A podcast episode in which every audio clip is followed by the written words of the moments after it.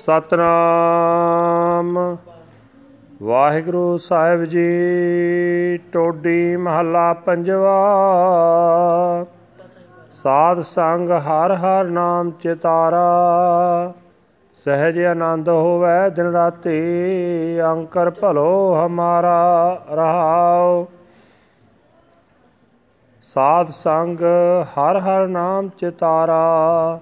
ਸਹਿਜ ਆਨੰਦ ਹੋਵੇ, ਦਿਨ ਰਾਤੀ ਅੰਕਰ ਭਲੋ ਹਮਾਰਾ ਰਹਾਉ।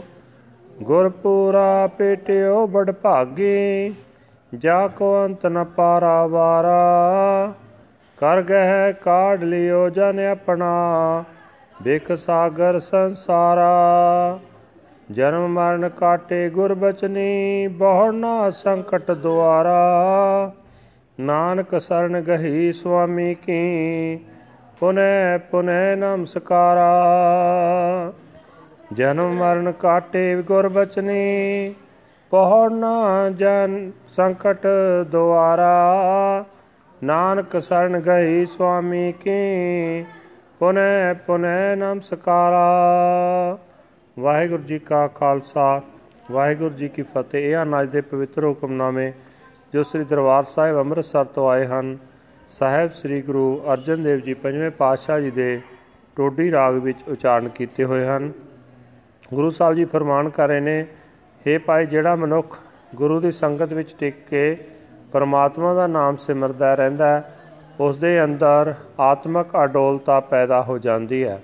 ਉਸ ਆਤਮਿਕ ਅਡੋਲਤਾ ਦੇ ਕਾਰਨ ਉਸ ਦੇ ਅੰਦਰ ਦਿਨ ਰਾਤ ਹਰ ਵੇਲੇ ਆਨੰਦ ਬਣਿਆ ਰਹਿੰਦਾ ਹੈ।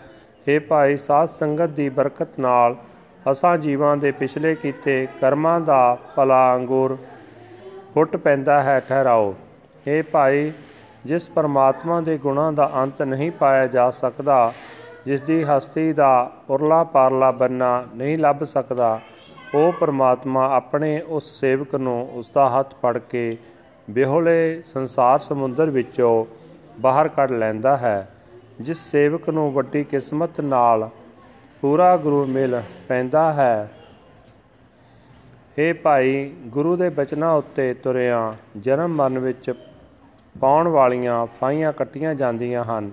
ਕਸ਼ਟਾਂ ਭਰੇ 84 ਦੇ ਗੇੜ ਦਾ ਦਰਵਾਜ਼ਾ ਮੁੜ ਨਹੀਂ ਵੇਖਣਾ ਪੈਂਦਾ। ਏ ਨਾਨਕ, ਆਖੇ ਭਾਈ, ਗੁਰੂ ਦੀ ਸੰਗਤ ਦੀ ਬਰਕਤ ਨਾਲ ਮੈਂ ਵੀ ਮਾਲਕ ਪ੍ਰਭੂ ਦਾ ਆਸਰਾ ਲਿਆ। ਮੈਂ ਉਸ ਦੇ ਦਰ ਤੋਂ ਤੇ ਮੁੜ ਮੁੜ ਸੀਸ ਨਿਭਾਉਂਦਾ ਹਾਂ ਵਾਹਿਗੁਰੂ ਜੀ ਕਾ ਖਾਲਸਾ ਵਾਹਿਗੁਰੂ ਜੀ ਕੀ ਫਤਿਹ this is today's hukamnama from Sri Darbar Sahib Amritsar ਅਟਡ by our fifth Guru Guru Arjan Dev ji under heading 25th mahal guru sahib ji say that in the sat sangat the company of the holy i contemplate the name of the lord har har i am in a peaceful poise and bliss day and night the seed of my destiny has sprouted pause i have met the true guru by great good fortune he has no end or limitation Taking his humble servant by the hand, he pulls him out of the poisonous world ocean. Birth and death are ended for me.